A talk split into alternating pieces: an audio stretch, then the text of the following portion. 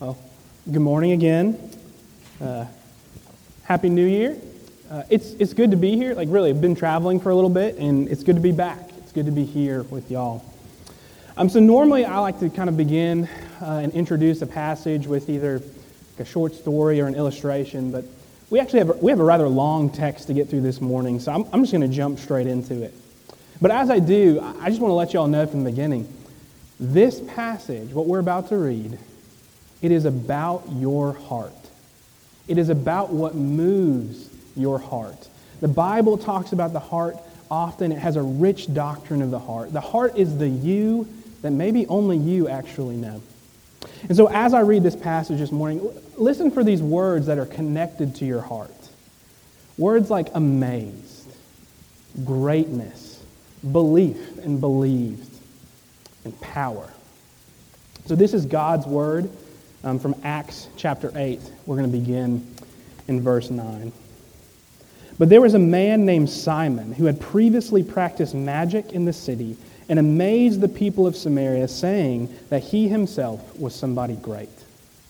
They all paid attention to him, from the least to the greatest, saying, "This man is the power of God that is called great."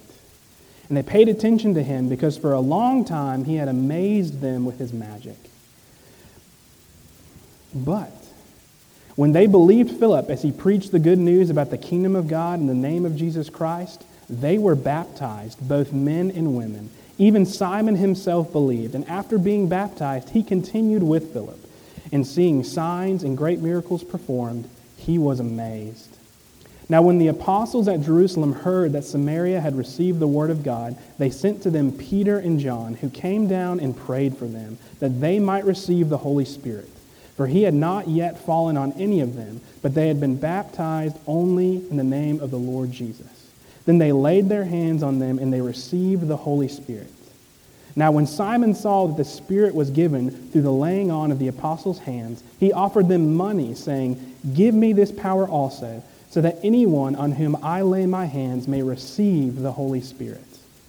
But Peter said to him, "May your silver perish with you, because you thought you could obtain the gift of God with money. You have neither part nor lot in this matter, for your heart is not right before God. Repent therefore of this wickedness of yours, and pray to the Lord that, if possible, the intent of your heart may be forgiven you. For I see that you are in the gall of bitterness and in the bond of iniquity." And Simon answered, "Pray for me to the Lord that nothing of what you have said may come upon me." Now when they had testified and spoken the word of the Lord, they returned to Jerusalem, preaching the gospel to many villages of the Samaritans. This is God's word, and he gave it to you because he loves you, and so you can know him. Would you pray with me? Father, we need your help this morning. Uh, as we look at this passage, as we study your word, I pray that your Spirit would be with us, would be with me as I preach, would be with us as we listen, that we would be convicted and move towards the beauty and the grace of your Son, Jesus. Help us now as we continue on. I pray all these things in the name of Jesus. Amen. Um, just as a little bit of context, because we kind of jump in uh, a little ways into the book of Acts. Uh, the book of Acts is actually a companion book to the Gospel of Luke. Um, both books are written by Luke.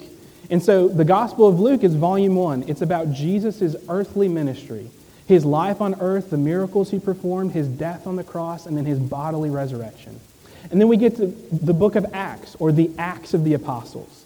And it's volume two. And what we see right at the beginning is that Jesus ascends into heaven, and then he sends out his apostles to continue on his earthly mission while he rules and reigns in heaven. And so in the book of Acts, Jesus ascends. Then the next thing we see is this thing called Pentecost. The Holy Spirit comes down. There's tongues of fire. There's testi- testimonies and testifying. People are being saved by the thousands. And it is the beginning of the church. It is a sign of the new age of Christ being ushered in to this world. Then shortly after that, as the church is growing and expanding, we see that seven men are actually commissioned as deacons of the church. And one of those men is Philip, who we read about in our passage. You see, Philip has actually gone out to the region of Samaria. And if you've been in church or you know about Samaria, Samaritans were not liked by the Jews. You see, Samaritans had actually combined Jewish doctrine and Greco-Roman Gnosticism and married foreigners. They were outside of God's people.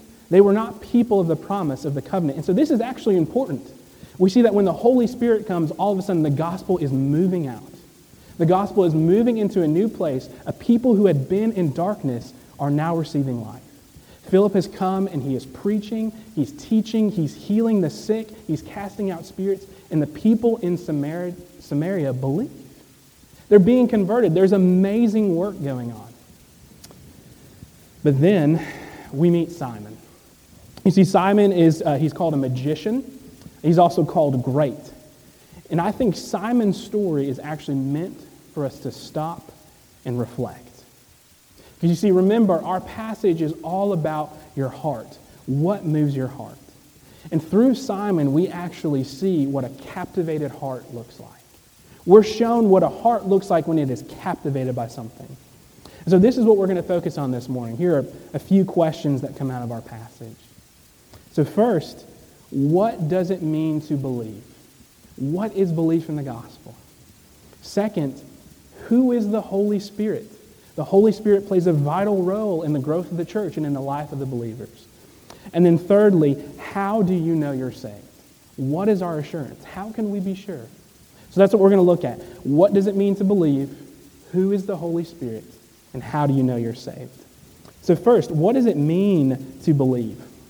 So the book of Acts has been moving and going, and when we get to this part in chapter eight, it actually slows down.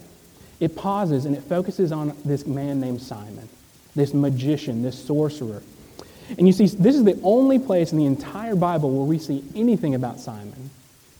And that's kind of interesting. And so I think what Luke is getting at, and this is actually confirmed by second century writers, um, Justin Martyr, that Simon was a magician, but he's not a magician that does, you know, like we would think of like card tricks or illusions. No, he's actually someone who practices dark arts. Like his magic is more demonic than it is um, impressive. And so what he's done is he has everyone's attention. Everyone is captured by Simon's magic. They believe in him. You see, back in verse ten, it actually says that Simon was, he has the power of God that's called great. What that is meant to tell us is that Simon is actually worshipped as a deity. He's treated like a god by the people in Samaria. But then something changes. Something changes in Samaria. The gospel comes to Samaria, and all of a sudden, people who believed in magic, who believed in Simon, their hearts begin to move. They begin to be changed. They believe in the gospel. So much so that even Simon himself actually believes. It says that Simon is numbered among those who is baptized, and he follows Philip. He joins the church. And so we come to this question, what is belief? What does it mean to believe? Um, I think we oftentimes end up treating belief the way Star Wars treats belief. Uh, Star Wars, Empire Strikes Back, the greatest Star Wars movie ever made. There's a scene in that movie where Luke is with Jedi Master Yoda, and they're training in the Force. And it gets to the point where Yoda says, all right, it's time for you to use your training. You want to leave this place? Use the Force and pull your X-Wing out of the swamp. And so Luke kind of fusses, and he goes over there, and he holds his hand out, and he kind of quivers a little bit, and X-Wing shakes, but it falls back into the swamp. Well, then little Yoda, little Jedi Master Yoda, kind of walks up with his cane, lifts out his three little fingers, closes his eyes, and all of a sudden the X-Wing rises out of the water and it floats gently above their head and it sets down behind him. And like Luke is astonished and he runs up to it and he sees it and then he comes over to Yoda and he goes, I don't believe it. And then Yoda says, and that is why you fail. See, when we think about belief, oftentimes we think belief is what we bring to the table. We think belief happens when I'm convinced of something, then I'll believe. See, that's not the way the Bible talks about your heart. That's not actually how your heart works. You see, you are always believing in something. You always believe in something. You are putting your belief into something. You know, Jesus says that if you have the faith of a mustard seed, you can move a mountain. I've heard a pastor who likes to say, how's your mountain moving record? You know, how many mountains have you moved? No, the way we're supposed to think about faith is like the father in Mark chapter nine, whose son has been um, had an unclean spirit in his life from birth, and he has seizures, and he comes up to Jesus, and he says, heal my son, Make him whole. Clean him. And Jesus says, well, do you believe? And he responds, I believe, but help my unbelief. Can you see that? That what we have to see is when we're honest and we reflect on belief, we see that we are putting our belief into something. It's something outside of ourselves. You see, the Samaritans in our passage, they started off believing in magic. But then when the gospel came, when something is presented to them, when something works in their heart, when they begin to move, all of a sudden they believe in something else. They believe in Jesus. Belief is seeing that there's something better than magic. There's a Savior. Like, do you believe? Do you have belief? Can you see that believing is seeing that you need something outside of you to be okay? So what does it mean to believe? It means that you need more than you. That you have to put your hope in something outside of yourself. That you can put your hope in magic, or you can put your hope in Jesus. But the good news is we're not left to do that alone. No, what we see is that God actually sends us a helper. He doesn't say believe and then leaves us to do it on our own. Instead, he sends his Holy Spirit to be with us, to indwell with us, to unite with us. And so we ask our next question, what is, or who is the Holy Spirit? Um, so I took a class in undergraduate on New Testament studies, and we got to a section where we were covering the doctrine of, you know, the Holy Spirit. And our professor was stressing to us, he kept saying, the Holy Spirit is not an it. The Holy Spirit is personal. He is a he. Uh, and we got to like a quiz, or it was like a midterm or something. I can't remember. But we got to this test, and we all had the question on the Holy Spirit. And basically all of us ended up answering it like this. The Holy Spirit is not an it. It's a he. We were so, we were so close. Um, but no, the Holy Spirit is the third member of the Trinity. It is God the Father, God the Son, and God the Spirit. He is fully God, and the Holy Spirit is necessary. The Holy Spirit is necessary. If you look at our passage, it says that Peter and John come from Jerusalem to Samaria in order that the Holy Spirit might come to these new believers, because he hasn't come yet. It's a promise of belief, and he's not there yet. And so the, John and Peter come, and they lay their hands, and the Holy Spirit fills these people. And look, there's a lot going on in this passage. Honestly, there's a lot more going on here than I realized when I chose this text. Like, we see issues here of pastoral authority. Like, why couldn't Philip pray and the Holy Spirit come? Why did the apostles have to travel? Order of salvation, at what means and at what process do you become saved? Um, how does the Holy Spirit work? What is his role in conversion? Um, I'm not going to get into all of that because we don't have enough time. But this is what I want you to see. You have to have the Holy Spirit to believe. You need the Holy Spirit to believe the gospel.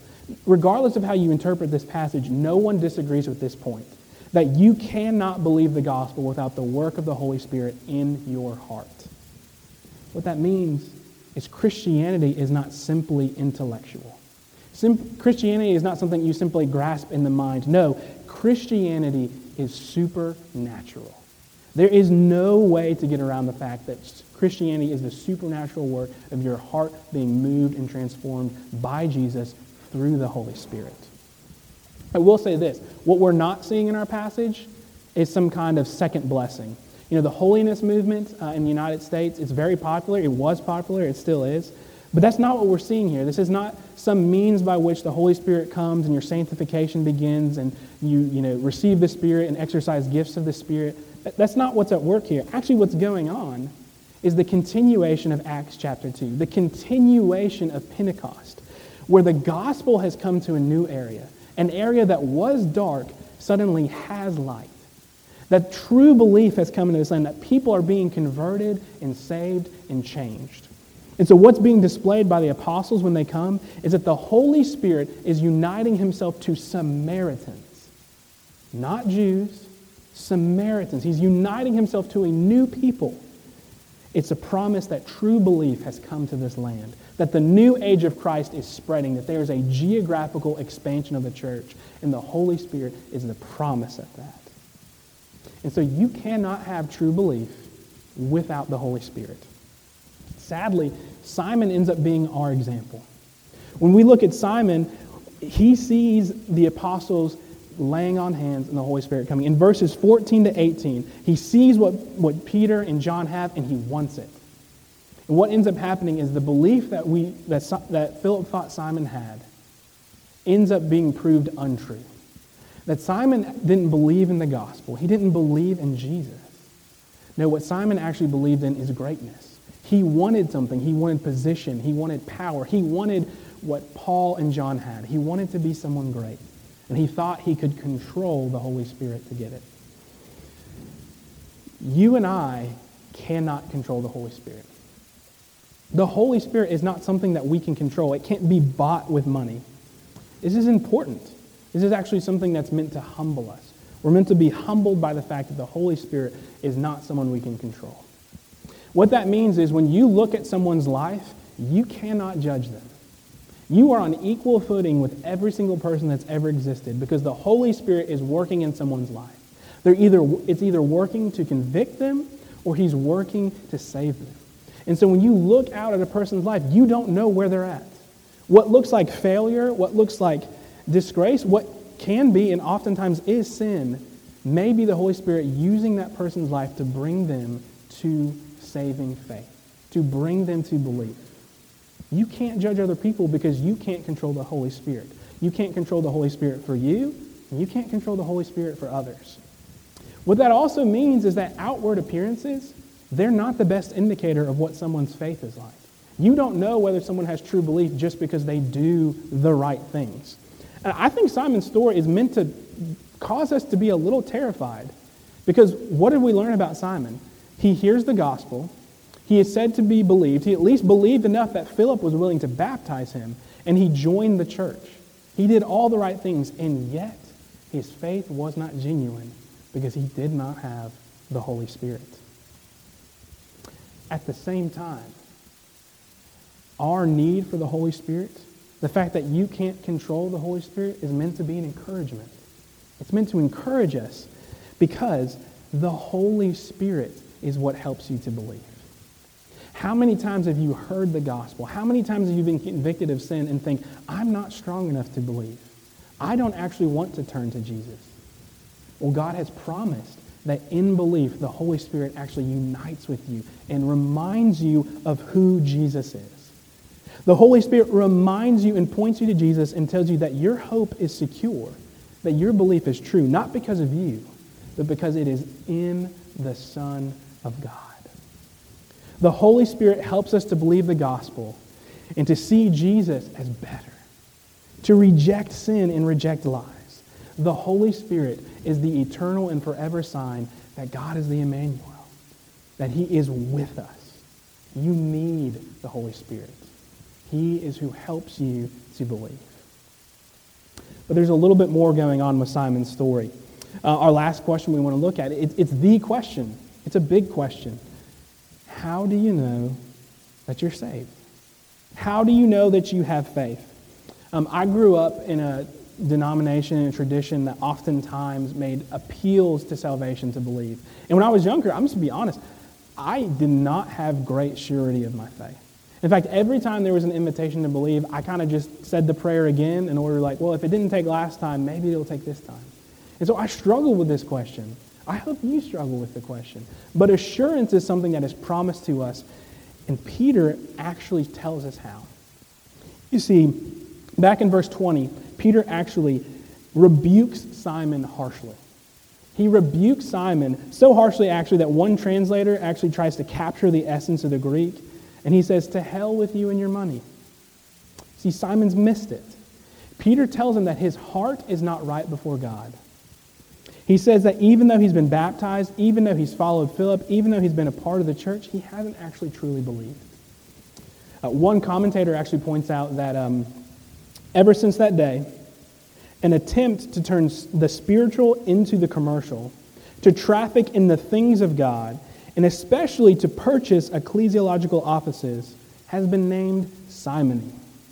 Uh, you know you messed up when you get a, ter- uh, a definition off of your name. Um, but I heard a pastor talk about another pastor uh, who had been ministering at a church for a long time. Um, and he had a member who had been with him for almost as long. And one day after a service, he asked him, he said, "How do you know that you're really a Christian. So the member looked at him and he said, well, I, I've been here a long time. I joined the church a long time ago. I'm a member of this church. Of course I believe. The pastor looked back at him and he said, look at all the pews out there. These, chur- these pews came to this church a long time ago, and they've literally been joined to this church with nails. Are they Christians? Peter gives us an answer. Peter answers that question. Simon's story is meant to make us ask ourselves, do I really believe? Do I have the Holy Spirit? Am I a Christian? And that question is not meant to cause insecurity. Instead, it's supposed to point us to and remind us that we actually have perfect security. Because what Peter tells Simon right after he's told him that your heart is not right, Peter says, repent. I know, it sounds, it sounds old school. It sounds a bit Bible-y. But it's repentance. He says, repent, pray, and be forgiven. How do you know that you're saved? You can repent. That is something that is only enabled in the life of the believer through the Holy Spirit. The Holy Spirit is the one that moves your heart towards the gospel, towards the ability to repent, to change. You see, repentance for the world, repentance for the world is miserable. It's because it hurts. Worldly repentance says that I've done something wrong, I have to take on shame and guilt, and that it actually challenges my entire identity. But godly repentance, repentance moved by the Holy Spirit, connected to our belief in the gospel, through time and because of the Holy Spirit, actually becomes sweet. Because we are secure. Because our standing, our belief is not based on how well we believe or how true our belief is. It's actually based on what we believe in. And the Holy Spirit reminds us that we believe in Jesus, the Son of God. Repentance is seeing that I have nothing to offer outside of Christ. I have nothing to offer outside of Christ but sin. And I want to change that. So repentance means my anger has to be repented of. Repentance means that my selfishness, that is something that needs to be repented of. My self-righteousness is actually holding me back. But repentance leads to life. My desire to be great, or the desire for those who think like me to be great, or want the same things as me to be great, we can let go of that. Because the kingdom of God is greater than the kingdom of me. And so if you can look at your heart, if you can examine your heart and see that it is moved by things other than Jesus, and you need help to change that, that's your assurance. Your assurance says that repentance is both the way that you change and the assurance that you have been changed. That's what we get in rep- repentance. Your repentance doesn't have to be strong. It doesn't have to be completely sure. It doesn't have to be free of all sinning. If you can repent and come to Jesus today, then you know you're saved, both as the first time and for the one millionth time. Belief in the gospel, belief in repentance, it's not some kind of get-out-of-jail-free card. It's not hellfire assurance. It's actually saying, I put my hope in Jesus. I put my hope in the one that says, it's okay to not be okay because Jesus is my righteousness and his kingdom is eternal. It's everlasting. Repentance is the path to life in the kingdom. It's actually our assurance. You can only repent because you've received the Holy Spirit and your heart begins to move. Um, we don't know what happens with Simon. This story is actually meant to be a cliffhanger. I'll say this, though. His case isn't great. Um, Peter tells Simon to repent, but what Simon essentially says is, pray that I don't get in trouble. Pray that what you said won't happen to me. So we don't know if Simon actually repents later on or not. But what we do see in our passage is that the Spirit of God has come into the region of Samaria. And as they go, they are testifying and preaching, and people are being converted, and God's kingdom is growing. So I'll just close with this uh, this morning. Uh, one of my favorite hymns is The Sands of Time Are Sinking. And the last stanza of that hymn actually shows us what the reward of repentance is, what the surety of our faith can be through our repentance. It goes like this. I am my beloved, and my beloved is mine. He brings a poor, vile sinner into his house of wine. I stand upon his merit, and I know no other stand, not even where glory dwelleth, but in Emmanuel's land. Friends, do you know that you are beloved, and that the beloved is yours, and that as a sinner, you have been brought into a house of joy and made a child of the King? And that through the Holy Spirit, you can believe and you can repent, and your heart will actually move away from sin and towards Jesus, towards our beloved. That's an invitation. Would you pray with me? Father, I pray that your Holy Spirit would move our hearts in a way like never before. That our view of life would move away from sin towards your beauty. That Jesus' atoning work in our life would feel more real, and we would be more empowered to repent and turn towards you today, tomorrow, and forever. Help us to be quick to forgive others, but even quicker to repent of our sin, and enjoy the surety of our faith that the Holy Spirit is with us and that Jesus is real. He's enough. I pray all these things in the name of your Son, Jesus. Amen.